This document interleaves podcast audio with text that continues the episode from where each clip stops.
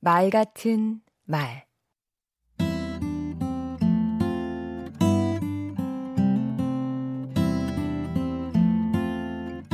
안녕하세요. 강원국입니다.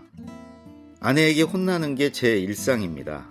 나이 예순이 내일 모레인데 아직까지 혼나고 있다는 건 참 대단한 일입니다.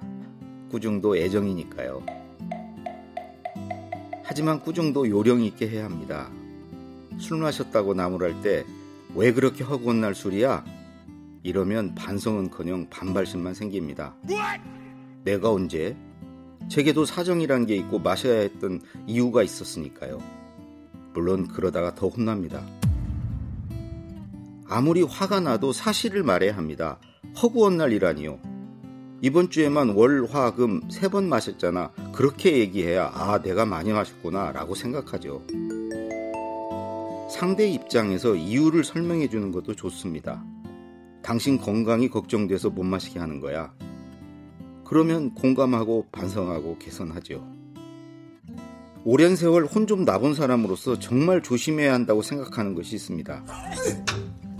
남과 무리하게 비교하지 말아야 합니다.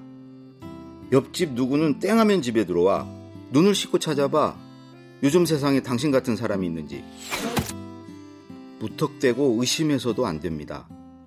누구 좋아하는 사람 생겼어? 당신 요즘 이상해?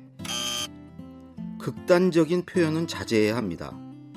내가 확 죽어버려야 술 끊겠어? 우리 헤어져. 이렇게는 못 살겠어. 4주 후에 뵙도록 하겠습니다. 너무 무섭습니다. 쓸데없이 전선을 넓히지도 말아야 합니다. 당신 집안 왜 그래? 왜 그렇게 하나같이 술을 좋아해? 아주 집안이 알코올 중독이야. 마지막으로 한 번 혼냈으면 그것으로 끝내야 합니다. 한 말 또 하고 또 하고 아침부터 같은 말을 10번, 20번 하면 그건 잔소리입니다. 혼나는 사람뿐 아니라 혼내는 사람도 사실 힘이 듭니다. 힘들인 만큼 성과가 있어야겠지요. 잘 혼내시기 바랍니다.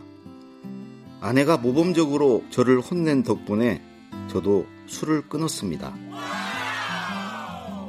강원국의 말 같은 말이었습니다.